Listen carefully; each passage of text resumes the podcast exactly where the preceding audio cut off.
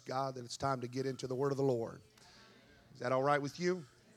Amen. Here's what I want you to do, kind of as you're as you're kind of making your way back to your seats. I want you to find two or three people and and uh, whatever way is comfortable for you. But I want you to let them know how much you love them in Jesus' name. Let them know how much you love them in Jesus' name.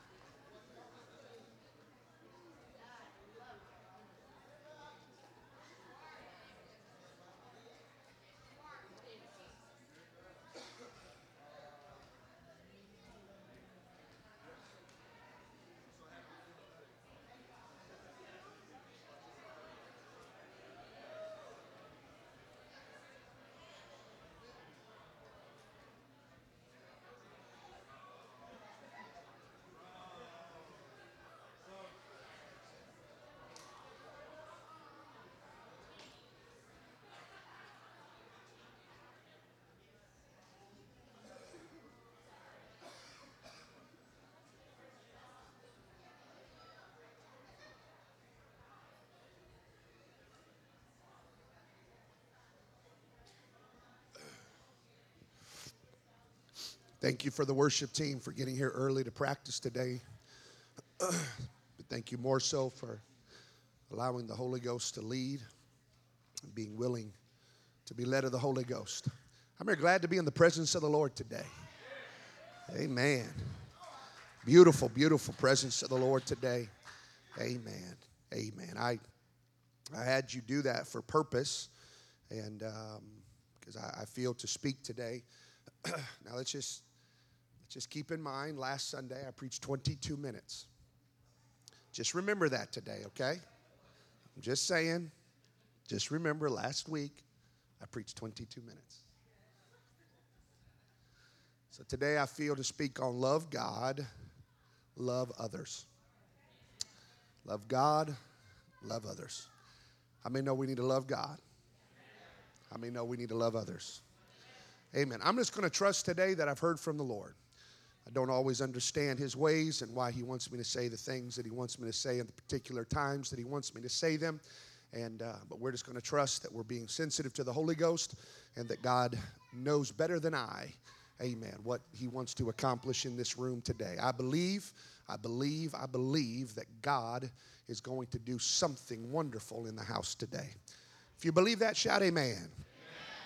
Amen. amen. Put your hands together one more time and give the Lord praise.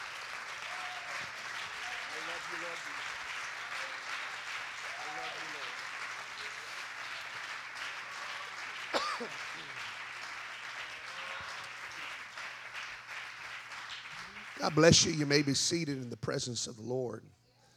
I'm going to go quickly today. We'll see how much we get into and what God would desire to do. The Bible would record the story like this John chapter 12 and verse 1. If you have your Bibles, if not, you can turn your attention to the screen. The Gospel of John, the 12th chapter, verse 1. Then Jesus, six days before the Passover, came to Bethany, where Lazarus was, which had been dead whom he raised from the dead. There they made him a supper, and Martha served that supper. But Lazarus was one of them that sat at the table with him. Then took Mary a pound of ointment of spikenard, very costly, and anointed the feet of Jesus and wiped his feet with her hair. And the house was filled with the odor of ointment. Verse 4 Then saith one of his disciples. Now, we'll pause there because for what I feel to discuss today, it's not necessarily important that we know what that disciple went on to say, even though we will address it here in a little bit. It's not necessarily what he said that is the impetus for the message today. What's more important is that we know that the disciples were present in the house. Jesus was there, and now we know that one of the disciples starts talking, so we know now that the disciples were in the house. And it's not just one disciple that was in the house, but the implication is is that all of the disciples, all 12 of them were in the house. Now stay with me a little bit, a little bit here. Because as I was reading this, I felt like the Lord just kind of spoke something into my spirit very simply and yet uh, uh, a very important understanding and revelation that we need to get and to grasp and to gather together. For here we see that Lazarus and Mary and Martha were hosting Jesus in their house. But the reality is this if you welcome Jesus into your house, then you also have to welcome his 12 disciples into your house. For they could not welcome Jesus without also being willing to welcome his followers. You cannot welcome deity incarnate without also being willing to welcome the disciples. And I want you to think about this with me for a moment because it was not difficult to welcome Jesus. It was not difficult to serve Jesus.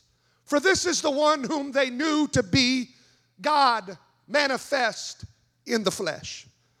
He was the one whom Mary saw fit to break the box of costly ointment to pour upon his feet and to wipe his feet with her hair.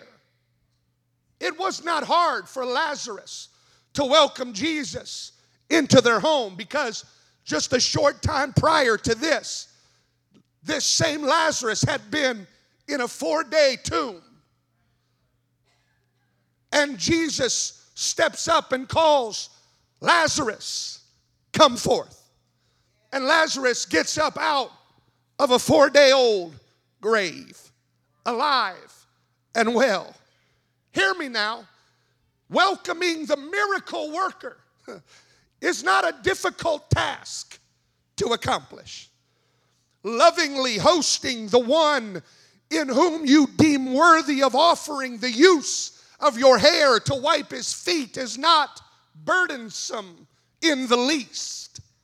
And yet, welcoming, hosting, serving, and more importantly, loving the 12 disciples that were following after Jesus might have been a different story altogether.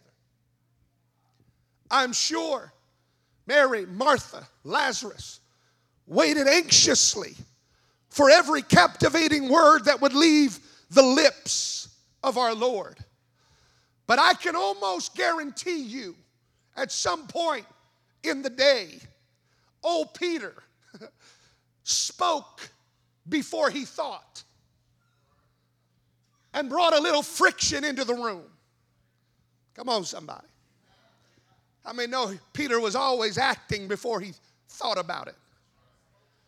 I'm sure they esteemed and respected Jesus reverently in their home, for his every action was divinely appointed with heavenly purpose, and yet the story we cut short in our text was Judas about to speak against Mary, anointing the feet of Jesus with her costly perfume. And he only did so because he was a thief. And he was thinking about the amount of money that he would now be unable to steal. They weren't all thieves, but there was one amongst those who would be followers of Christ who didn't have it all together. Jesus, the perfect one, Jesus, the complete one, surrounded by those who were imperfect and undone, and striving to become more and more every day like the one that they were following. And so it was that after Christ accomplished the sacrifice for sin, you have to know he needed no one else to accomplish the sacrifice for sin. Because my Bible says that he and he alone was the lamb slain from the foundation of the earth. The disciples had nothing to do with that. But for Christ to accomplish his ultimate purpose of the cross, which was the salvation for all mankind, then it was necessary for the 12 to be with him. Stay with me now. The 12 were not with him for pleasure. The 12 were not with him for prestige. The 12 were with him for purpose. Their purpose was well spoken by Christ when he said these words in Matthew chapter 4 and verse 19. And he saith unto them, Follow me, and I will make you fishers of men. They were to be the ones who would bring this gospel, this good news to mankind. And Christ needed them to do that. Jesus needed somebody to preach on the day of Pentecost because he wasn't going to be the one to preach on the day of Pentecost. Jesus needed somebody to take this message to the Gentiles because Christ was about to be transfigured out of here. Jesus needed somebody to help lead this new phenomenon called the ecclesia, or what we would call the church. He needed somebody to be allow themselves to be moved on by the Holy Ghost in order that they might write some epistles, in order to bring some clarity and revelation and understanding to the local body of believers that were about to spring up around the region. Therefore, we see now why it was the will of God for his 12 disciples to be with him. For his divine will could only be accomplished because mankind were working with him. Somebody said, Amen. Therefore, the expectation was this if you received him, then you received those that followed him as well. Ooh, hallelujah. If you love him, you're going to have to love those that follow him as well. So I bring to your attention today and for your consideration as we look around this room this morning there needs to be an understanding that we are not to just love Him, but we are to love those that are following after Him with us as well. Hallelujah. If we've loved Him, if we've received Him, then we are to also love and to receive the followers who don't always say the right things. Can we just talk, can the Holy Ghost just talk to us now? If we have embraced him, then we are to also embrace the followers that don't always do the right things in spite of our imperfections.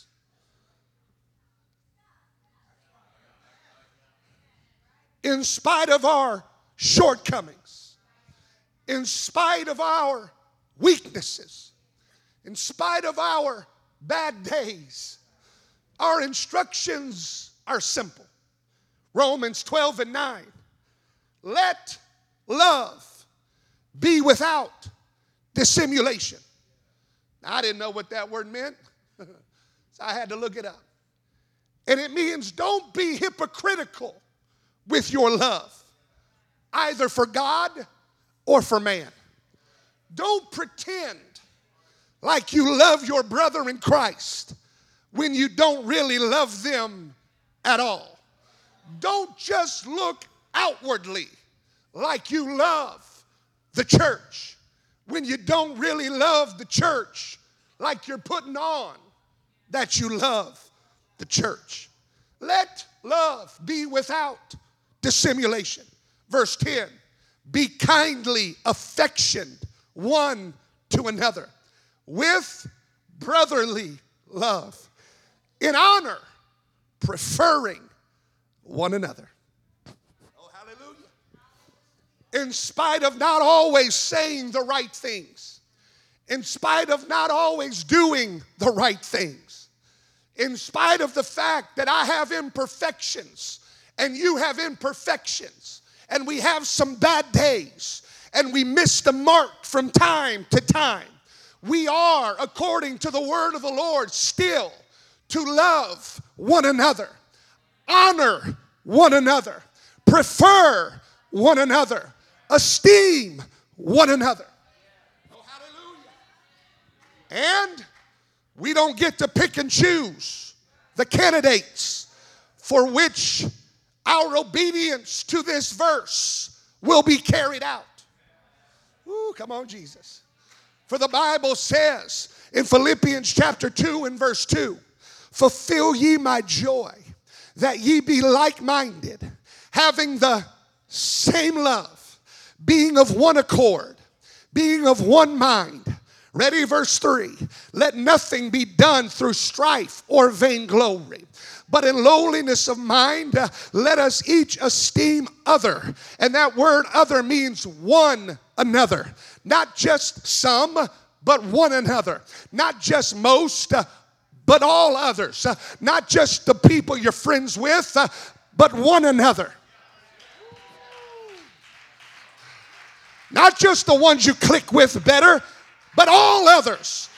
Let us esteem all others better than themselves. Love one another, esteem one another, embrace one another. So it is that the Lord would want us to know that in order to love Him, it is mandatory that we love them that follow Him as well. Your hands together, give the Lord praise in the house. Hallelujah. Jesus.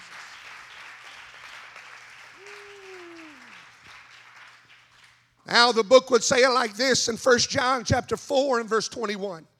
And this commandment have we from him that he who loveth God love his brother also. End of story. End of discussion. The Lord has spoken. He who loveth God loveth his brother also. And I want you to notice it's not a suggestion and this commandment. Ooh, come on now. And that command is that in order to truly love God, we must truly love our brothers and sisters as well. Oh, hallelujah. To love Him is to love them that follow Him. To truly love the one who died for the church is to truly love those in the church that he died for. So when we look around the room today, do we see people that we are mere acquaintances with, or do we see people that we truly love? When we look around the room, do we see people who we just attend church with on Sundays? Or do we see people that we sincerely love as being in the body of Christ? I know this may be a little different fare for a Sunday, but how many just will trust that God is trying to speak to us as a church? The Lord is so passionate about you and I grasping this principle that He would talk about it in very plain and graphic and intense terms because he wants to make sure that we understand what he's trying to tell us as a church. The book would say it like this in First John chapter 3 and verse 10. In this the children of God are manifest, and the children of the devil. Whereso, whosoever doeth not righteousness is not of God. Now, how many would agree with that? If you don't live righteously, how many know you're not of God? Comma, neither he that loveth not his brother. So we see that the book is informing us that if we are living unrighteously, doing that which is sinful and wicked and wrong, then we're not going to be in God, in Christ. For you cannot be in Christ and live unrighteously. But then it tells us that if we are going to be in God or in Christ, it is impossible to be in Christ if we do not love our brother. So this whole this whole mentality of, well, I don't have to love them to be saved.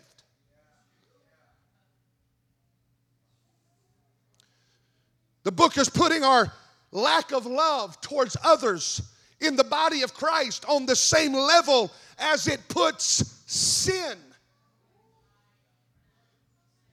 Come on now, we're not running the aisles today, but God's talking. And it's telling us that it is absolutely impossible for us to be in Christ and not love our brothers and sisters in the Lord. So I think this is a pretty important topic that we look at. Am I right about it? If he would put it on those terms, I think it's pretty important that we understand what the book is trying to tell us. But go on to say in John 13 and 34, a new commandment I give unto you, that you love one another as I have loved you, that you also love one another. By this shall all men know that you are my disciples, if you have love one to another. So here we see that the Lord calls this a new commandment. You see that? A new commandment. And yet, what I couldn't quite grasp is that even a cursory read of the Old Testament tells us that this was a command that had been spoken hundreds and thousands of years before. This command to love one another. All the way back in the book of Leviticus, we read this in Leviticus chapter 19 and verse 18 Thou shalt not avenge nor bear any grudge against the children of thy people, but thou shalt love thy neighbor as thyself. So, the question that I have is what was he saying here that would be considered a new commandment? I believe the answer to that question lies in the fact, everybody good today?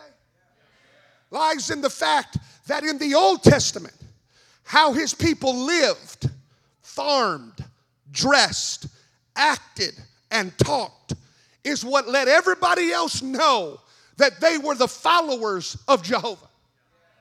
But now, the Lord is elevating our love one for another to a much higher level and to a much loftier dimension.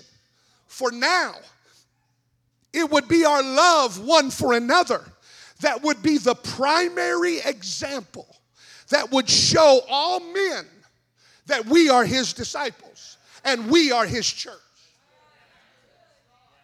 Not that those other things in regards to our actions and our dress and our speech and our lifestyle should change because we are still to be obedient to the Lord in all of those areas as well. But this new commandment is God elevating His expectation of our love one to another to a level that He has never asked humanity to strive for before in the history of mankind.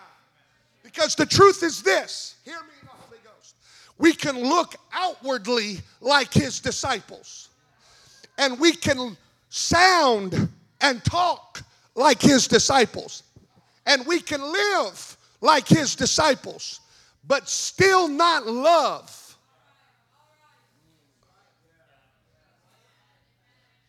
And if we don't love others, then it doesn't really matter how you dress. If we don't love others, it doesn't matter how you talk. If we don't love others, it doesn't matter how you act. It don't matter how you worship. Jump all you want. Talk in tongues all you want. Run the aisles all you want. But if we don't love others, none of those things matter at all.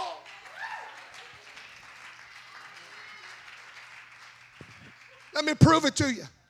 Because all of our actions, specifically in regards to separation from the world dress, action, talk, lives, all the stuff I just mentioned are to be done. And I I need your minds. All of those things are to be done not because we're forced to do them, not because we're mandated to do them, but they are to be done out of our love towards a holy God. But I want you to notice the book, 1 John uh, 4 21. And this commandment have we from him, that he who loveth God loveth his brother also. So if we don't love our brother, then we don't really love God. And if we don't really love God, then dressing right and talking right doesn't mean anything in the sight of Him.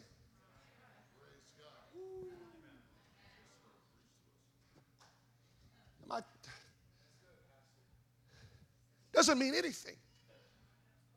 Well, I'm dressing right and I'm holy and I don't do this and I've refrained from that and I don't go to those places and I don't hang around people that do. Yeah, but you got bitterness against that one. And you got jealousy against that one. And you got anger against that one. And you got resentment against that one. All of which is a sure sign that you don't have love towards those individuals. And so it doesn't really matter what you look like outwardly God is not accepting any of those things because you're supposed to be doing those things out of love for Him. But He said, if you don't love the people beside you, then there's no way you can love the one.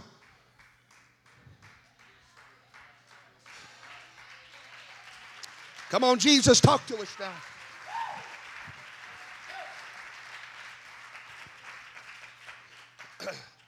Twenty-two minutes last Sunday. See, this is the problem that Jesus had with the Pharisees. Luke chapter 11 and verse 39. And the Lord said unto them, Now do you Pharisees make clean the outside of the cup and the platter, but your inward part is full of ravening and wickedness. Ye fools, did not he that made that which is without make that which is within also? Here we see that the Pharisees were going to great lengths to cleanse the body or that which was outward under the pretense of loving God and serving God. So the Lord speaks to them and He asks them and He says, Do you realize that the same God who made that which is outwardly is also the same God who made that which is inwardly? In other words, you, if you were truly wanting to please God, if you're truly wanting to show your love towards God, then why don't you place just as much importance on that which is inward as you do that which is outward? Uh, so I hear the Holy Ghost talking to us today. I know you can look correctly outwardly as it applies to biblical distinctives, but can you love inwardly all others in the church like I've asked you to love them? I know your dress is right. I know your hair is right. I know your suit's right. I know your talking's right. I know your speech is right. I know you don't do this, that, and the other. All of those things are outward, but I want to know inwardly what kind of stuff do you got towards brother so and so? and sister so and so because don't you realize that the same God who created the outward is the same God that created the inward? And if you're really wanting to show that you love me, it's not just because of what you look like outwardly, it's about how much love do you have one for another.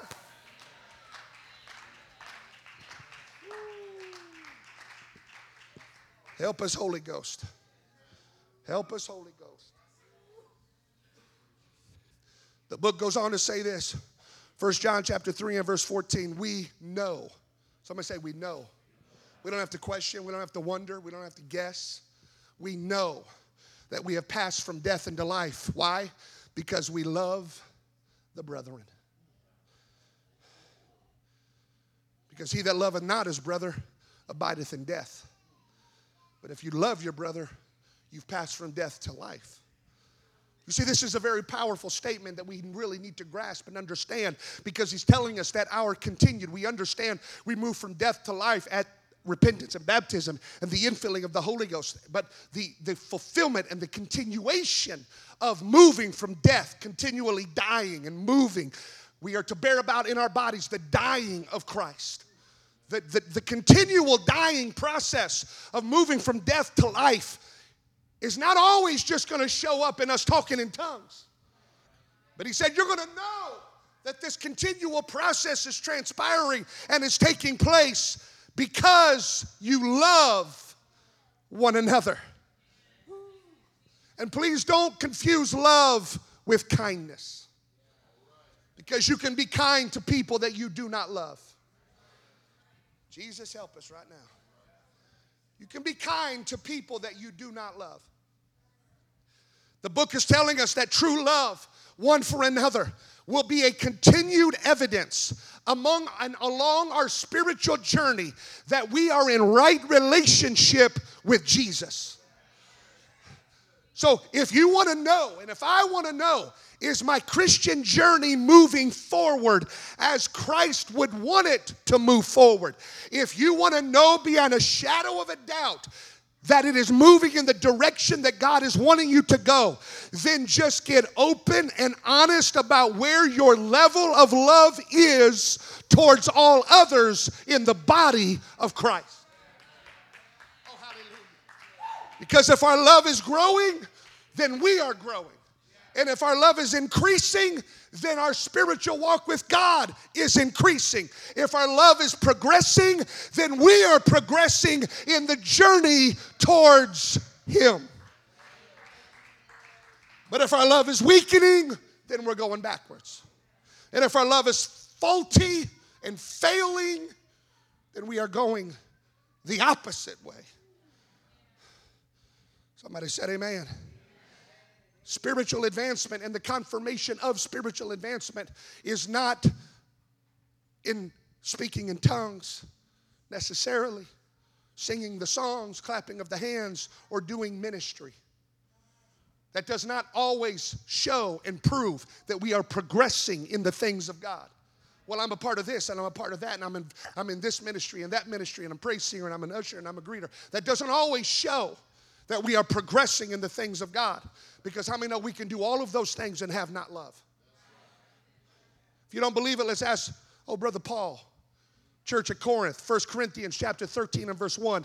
Though I speak with the tongues of men and angels and have not charity, charity is another word for love. I will interchange it moving forward. Though I speak with the tongues of men and angels and have not love, I am becoming as a sounding brass or a tinkling cymbal. And though I have the gift of prophecy and understand all mysteries and all knowledge, and though I have all faith so that I can remove mountains, but I do not have love, I am nothing. And though I bestow all my goods to feed the poor, and though I give my body to be burned, but I do not have love, it profiteth me nothing. Paul was wanting the church to know that worship and ministry and sacrifice and compassion means nothing in and of themselves. For the overarching proof of our obedience to God and of our advancement in our spiritual walk in the Lord is our increase of love one to another. So we've got to get open today and we've got to get honest today and we've got to get transparent today. If we're doing ministry but we do not love, then let's find a place to pray and get that right. If we're doing ministry, but we have bitterness and anger and resentment, there's people we don't talk to, there's people we just don't like, there's people that we avoid, there's people that we just do not, we just don't like them. We got to get right with God. If our worship and our dress and our actions and our speech are all outwardly holy and right, but we know we've got jealousies and bitterness and hatred against those in the church, then we've got to make it right before the Lord. We've got to get those things cleaned out of our heart because without love, without love, all we will ever be able to achieve is that which is illustrated by Paul as a sounding brass and a tinkling cymbal. That's all it will ever accomplish. Our singing, our playing, our ushering, our greeting, our hospitality, our ministries, all of that is nothing but a tinkling cymbal we have not love. Lift your hands, would you?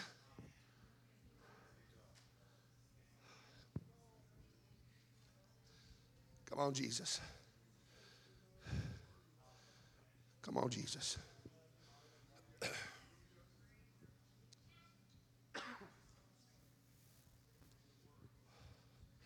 Somebody said, Amen. I realize you're listening very well today, grasping the word of the Lord.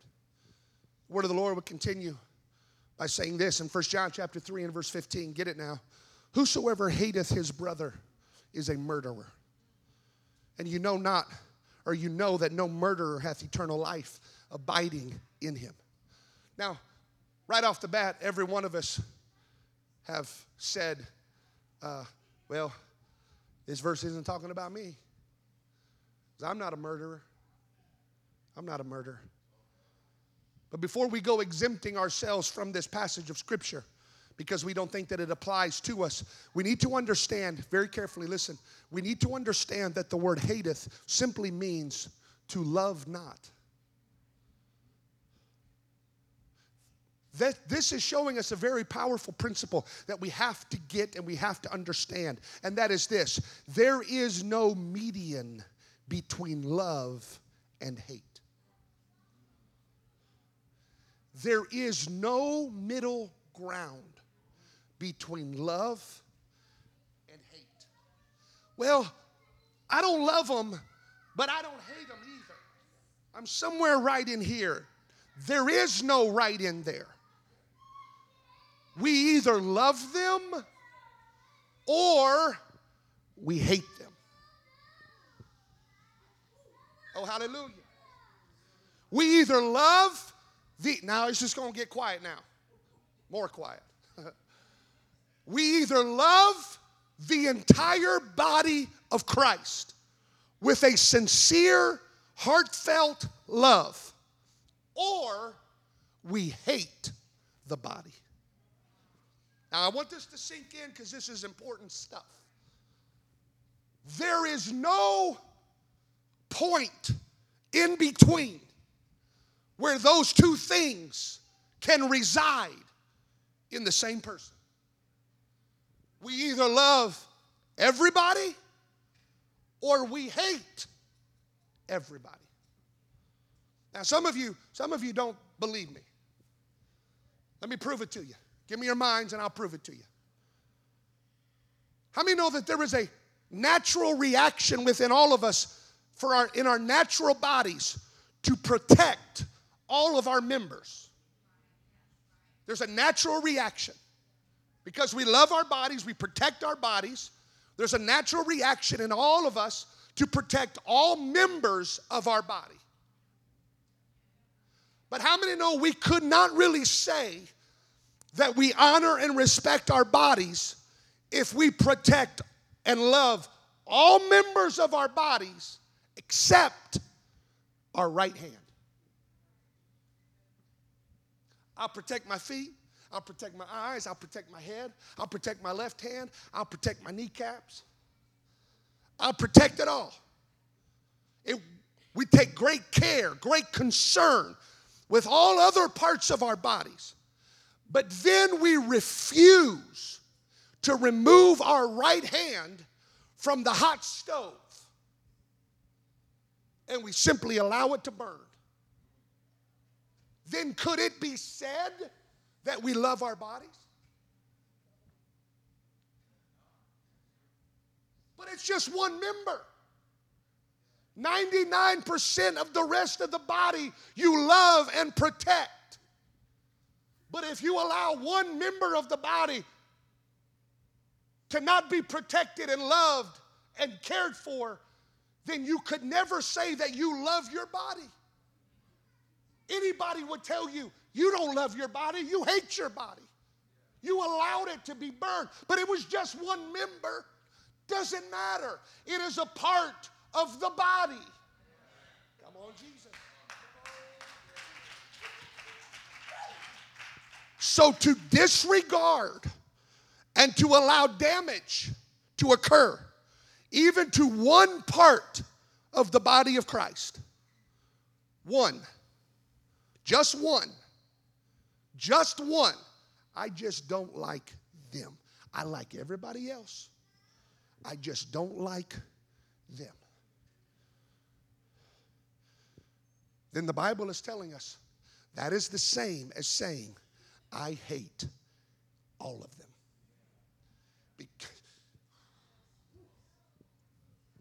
That one is not by themselves, that one is a part of the body.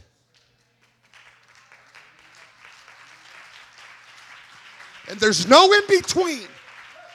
And I cannot love 99% of you and hate one of you and still say, I love most of you. God is saying, if that is the case and if that's the reality in your life, then you hate all of them. Jesus, help us right now. Speak to us right now, Jesus. Speak to us right now, Jesus. Unless we love all, then we hate all. unless we love all, then we hate all. So God is asking us the question do we truly love the body of Christ? Like we are supposed to love the body of Christ. Somebody said, Amen. Oh, hallelujah. Hallelujah. Hallelujah. Try to be sensitive to the Holy Ghost right now. Lift your hands. Lift your hands.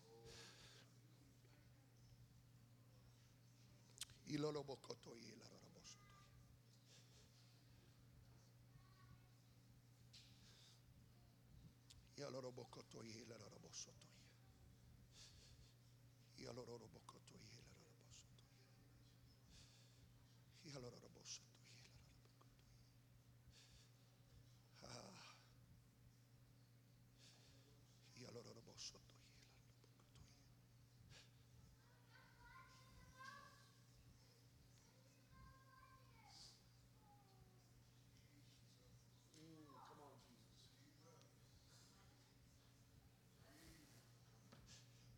Tell you what I feel in the Holy Ghost.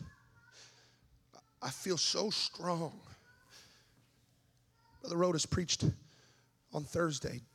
Did a wonderful, wonderful job. If you were not here, listen, listen to it. Get on our website and listen to it. But about more and going after the things of God and prayer and fasting and increase and believing for the greater things of God. How many know there's, there's much more that we're supposed to be experiencing? Let me tell you, I feel in the Holy Ghost. Come on, Jesus. I feel in the Holy Ghost that we are the, at the precipice of the greatest revival our church has ever seen. I believe that. I believe the Lord has positioned us in a place. I believe the Lord has He's put specific people in in in gaps that we were missing. And and and these individuals are along with everything else that everybody else is doing that we're going to be able to move forward into a revival like we've never seen before. But in order for that to happen it's not going to be because of our talent it's not going to happen because of our ability it's not going to happen because of our building it's not going to happen because of any of that. The thing that the world is going to look at in order to know those people are of god.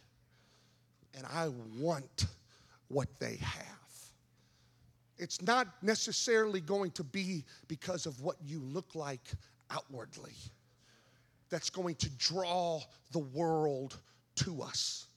It's not going to be because of what we don't say or do say, don't go and do go.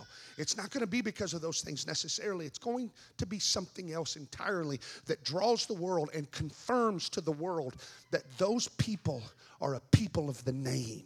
And those are people of God. And those are people are different than everybody else. You know what it is? It's exactly what I've been preaching about today. The world is going to know that you are my disciples. Not because of your tongue talking, and not because of your running aisles, and not because of your clapping, and not because of all of this stuff, but the world is going to know that you're my disciple and therefore be drawn to you because they see in you love one for another. We've got to get this now. We've got to understand how important this is. We've got to understand how important this reality is in the Holy Ghost. We've got to know beyond a shadow of a doubt that I love my brother in the Lord. And it's not something we can play around with, and it's not something we can just sweep under the rug, and it's not something we can just say, well, we're just going to agree to disagree and agree to uh, not get along, and we're just going to agree to give each other space, and we're just going to agree to not talk to one another because I don't like them and they don't like me, so we're just going to separate and still talk in tongues and still dance and still sing and come to church. No, no, no, no. That is not the will of God, and that is going to hurt. That is going to hurt the church as a whole moving forward.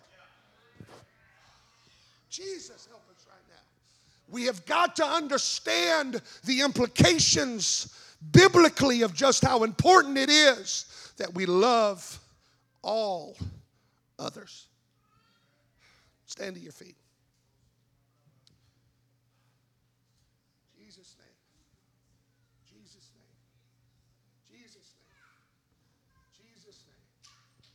Jesus' name. Jesus' name. Ha ha.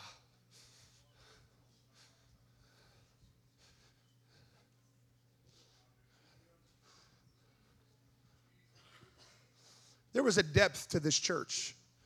There was a spiritual depth to this church, which I appreciate. We didn't get here easily. It took much sacrifice and much prayer and much submission and much obedience. And we've got a long way to go. We want to get deeper in the things of God.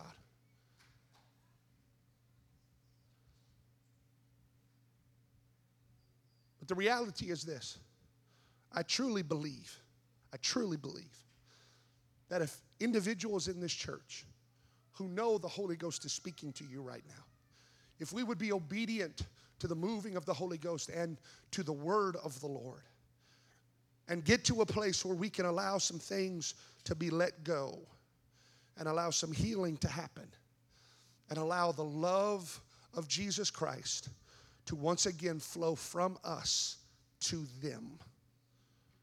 I want to tell you, the depth of His Spirit that we feel now would pale in comparison to what we will feel.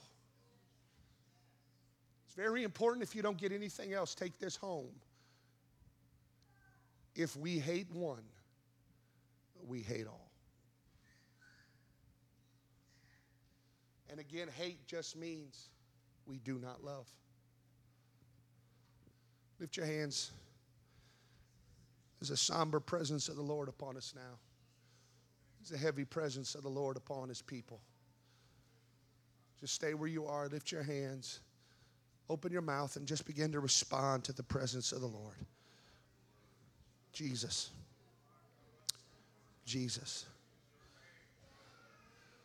God, I don't want to be a sounding brass and a tinkling cymbal.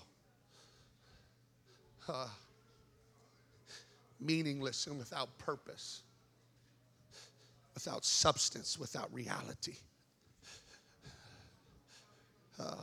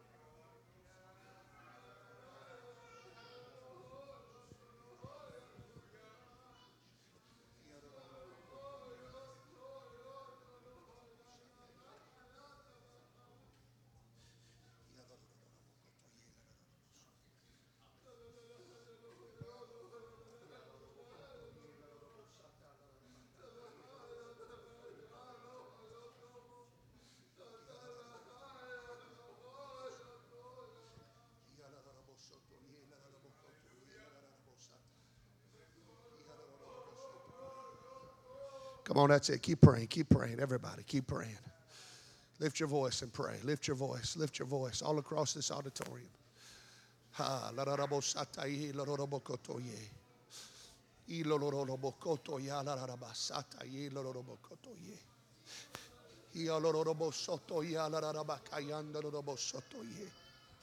Holy Ghost power. Holy Ghost power. God, you're setting us up today. You're setting us up for something. I feel it. I feel it in the Holy Ghost. God, you're setting us up. You see the end from the beginning. You know what's going to happen next week and next month. So you're talking to us today about something to, so that we would be positioned properly to walk in the next dimension of outpouring. God, give us ears to hear. Give us ears to hear. give us ears to hear. Give us faith to respond and be obedient to you right now, Holy Ghost. Yalororobosoto, Yalarabosata. Yalororobosoto, Yandarabocoto, Ye. Yalororobocoto, sata.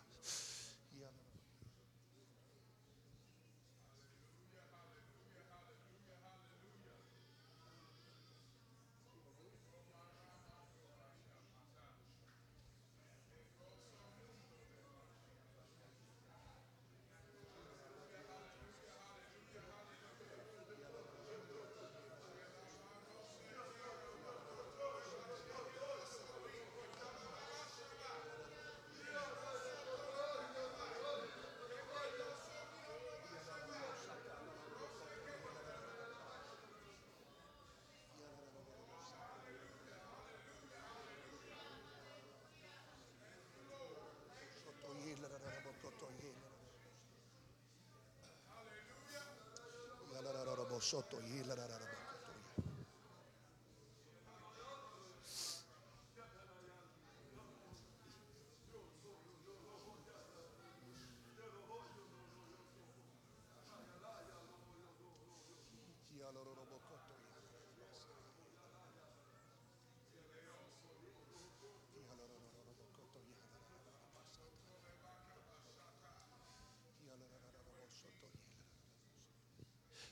Those that would, I want you to gather around the front, please. I'm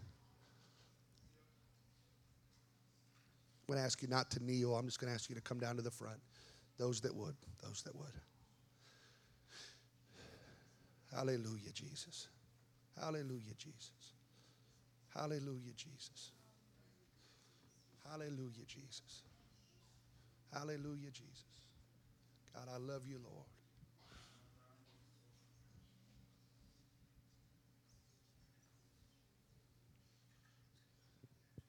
Church, we have to understand. I know this is different today. It's okay. We have to understand that those little petty things, there, there, is, there is demonic activity behind them. Okay? You have to understand this. The Bible talks about that we, that we are to, to have wisdom and we are to understand the work of the enemy and the work of the adversary. You have to understand what seems petty and that the pettiness that divides. It's not just what was said, it's not just what was done, it was not just the word, it was not just the look, it was not just the action. There was demonic activity behind those things. exactly right. The enemy was manipulating things to work and things to be said and things to be misunderstood and miscommunicated. And well, I thought you said this. This is why it's so important that if you have aught against a brother, you go to the brother. Because I've done this long enough to know that the majority of stuff that happens is miscommunication. There, there's some knuckleheads that do stuff on purpose, but for the most part, a lot of stuff. And, and Brother you passed enough, you would know this to be true. A lot of stuff is miscommunication. Well, you said this. That's not what I meant at all. And this individual has had bitterness and anger and resentment against you for months. And it has hindered them and it has hindered the church because of miscommunication jealousies. Some stuff isn't miscommunication, some stuff's just straight up sin. and jealousies and bitterness, anger. This person's in this position and I don't think they should be. And they got this authority and I don't know that they should have that authority. And I'm insecure about myself, so somebody who's walking in a secure place intimidate me. And so in my insecurities, I lash out at people who seem confident. People that have a security about them, and people that have a, an understanding and they're just secure in who they are in God. Insecure people struggle with those kind of people. And it's not about the person, it's about this individual's insecurities. So many times in their insecure ways, they don't handle things properly and biblically and correctly because they're coming at it from a negative place, not a biblical place. Because if it was biblical, they would look at the person who is secure in their calling and say, I esteem them higher. And I'm so thankful that they are so secure in the calling of God in their life because they are being that much more of a blessing and a strength to our church. I don't have to be intimidated by their calling. The reason is because God didn't call me to what He called them to. So why would I feel jealous of a calling that I wasn't even called to?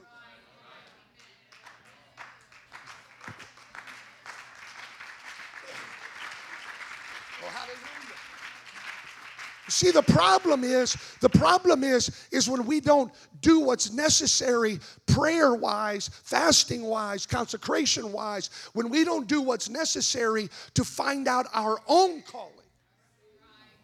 I'm in the Holy Ghost now. When we're not doing what we're supposed to be doing in order to walk in clearness of voice in the voice of the Lord, in order for Him to speak to us what we are called to do, then we get jealous of everybody else who is walking according to what God called them to do. It's not about them, it's about us. We're coming at it from a place of insecurity, not a place of biblical scripture. You see, because if we were confident in our walk with God to a place where we were secure in what He called us to do, then when we looked at all others who were secure in their place, we would honor them. We wouldn't feel intimidated or threatened. Why would you be threatened by somebody who's doing something you weren't called to do? Oh, hallelujah. Oh, hallelujah. Oh, hallelujah. The I learned that lesson late. I wish I would have learned it sooner. It's been, i I've known it for a while, but I, I learned it late in my ministry. I wish I would have learned it sooner. And I'd see, I'd see individuals get up and preach and minister in forms and fashions and ways. And, and I would, I, I, there would be something in me that was, I, I felt intimidated. I felt insecure. I felt like, man, I, I, just don't have what they have. And, and if I wasn't careful, there would be some jealousy that would begin. They get these opportunities, and look at how they did this, that, and the other. And I begin to get a little jealous of, of these individuals. But then the Lord, many, many years ago, through the body of Christ teaching, He gave me revelation and understanding of the fact that no, no, no, no. I called you to be specifically you. You.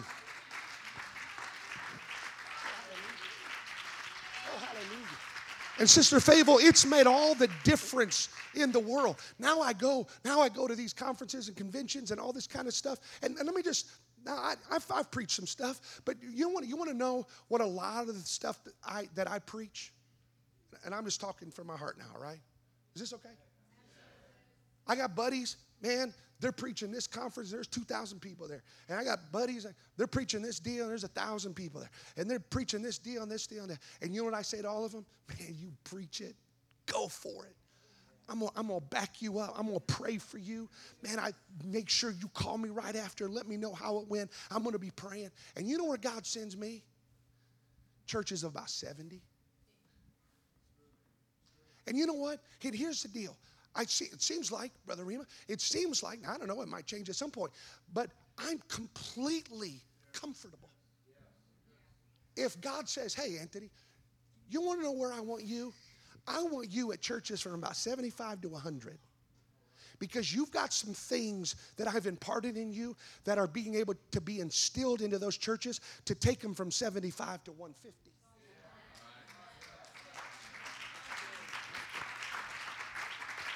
Now here's now here's the deal. Now, now, I promise you, I'm just talking to you, all right? You know me, you know my heart. I'm not patting myself on the back. Okay, I'm just saying this. Here's the deal. If I would be insecure, I'd have these buddies that are saying, man, I'm preaching to thousands. And I'm like, well, why do I only get 75 people? Why don't you call me to something bigger? And I've done this, that, and the other, and all I get is this little church out in the middle of nowhere, 75 people. That's where I'm going to go. Why are you calling me to this stuff? Why don't I get the big thing? Why don't I be at the big conference? But the understanding is, is those guys who get those opportunities, that's what God called them to do.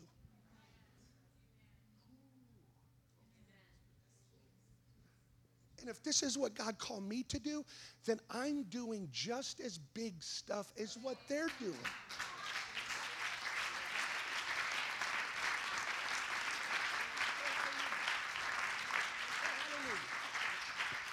You three boys, come here, quickly. One, two, three. Uno, dos, tres. Come here. Uh, all right. So uh, this is totally different today. Are everybody good? Stay right here, Bob. Right here. Now watch this. Because I, I don't know why I feel this, but I'm trying to help somebody because I feel like there's some there's some people in the room that are jealous of callings, and it's coming from a place of insecurity, and it is hindering you. And because it's hindering you, it's hindering the church because those insecurities are causing you to not love somebody in the church, and to not love them means you hate all of us. Now, watch this. Okay, stand right there, bud. For the sake of this illustration, I'm God. Okay? My will for you, my will for you, take three steps. One, two, three, stop. This is my will for you. You stay here in this place. You will give me pleasure. You will bring me joy and you will accomplish everything that I want you to accomplish. Okay? Now, isn't this awesome? Man, wonderful. You're going to do big things right there. Wonderful things, glorious things. Praise God. My will for you, stay right there. My will for you, take five steps. One, two, three, four, five. Take six. One more, six. Stop right there. This is my will for you. This is where I want you to be. Right here, you're going to do great things for the kingdom of God. Right here, you're going to you're going to you're going to do ministry in a form and a fashion like you never have been able to do before. Come here, bub. Now, I didn't set it up to be this way. It just happened. Take 10 steps. It just happened to be in the, you, okay. Stop right there. Right here. This is where God called you to be. You're going to do great things right here. Now, watch this. Watch this. How can I say foolish? Would it be for this guy to look at those and say, I want to be where they are? I'm jealous of him. Look at where he's two steps ahead of me. He's three steps, he's five steps ahead of me. Look at what he's doing. Look how much further down the road he is. I want to be like them. Now, watch what happens. In order for him to be like him, what does he have to do? He's got to be out of the will of God. And, and his jealousy takes him out of the will of God. And his insecurity takes him out of the will of God. And out of the will of God, he will never accomplish anything at all. But if he'll stay planted right where he is, and if he'll say to these guys, You go, you go. I'm going to pray for you. I'm going to love you. I'm going to esteem you. But I'm going to stay planted right where God called me because this is where I can be the most successful for the body of Christ. And at the end of the day, it's not about how far I am, it's not about my name, it's not about what people think of me or say about me. At the end of the day, it's all about what am I doing for the kingdom of God? Am I doing what God called? Called me to do. And here's why. Brother Rima, because when the day ends and we stand before the Lord, He's going to say, Well done, thou good and faithful. But I didn't do what he did. Doesn't matter. You were faithful with what I called you to do. But I wasn't a step ahead uh, like so and so. And I didn't have the ability that so and so had. And I didn't have the skill that so and so had. It didn't matter. You planted right where I sent you. And you were faithful with the call of God on your life. Lift your hands. Jealousy has to go. Insecurity has to go. If I don't love all, I hate all. Jealousy's got to go. You don't have to be insecure. Just be who God called you to be and love everybody and esteem everybody and lift up everybody and honor everybody and love everybody.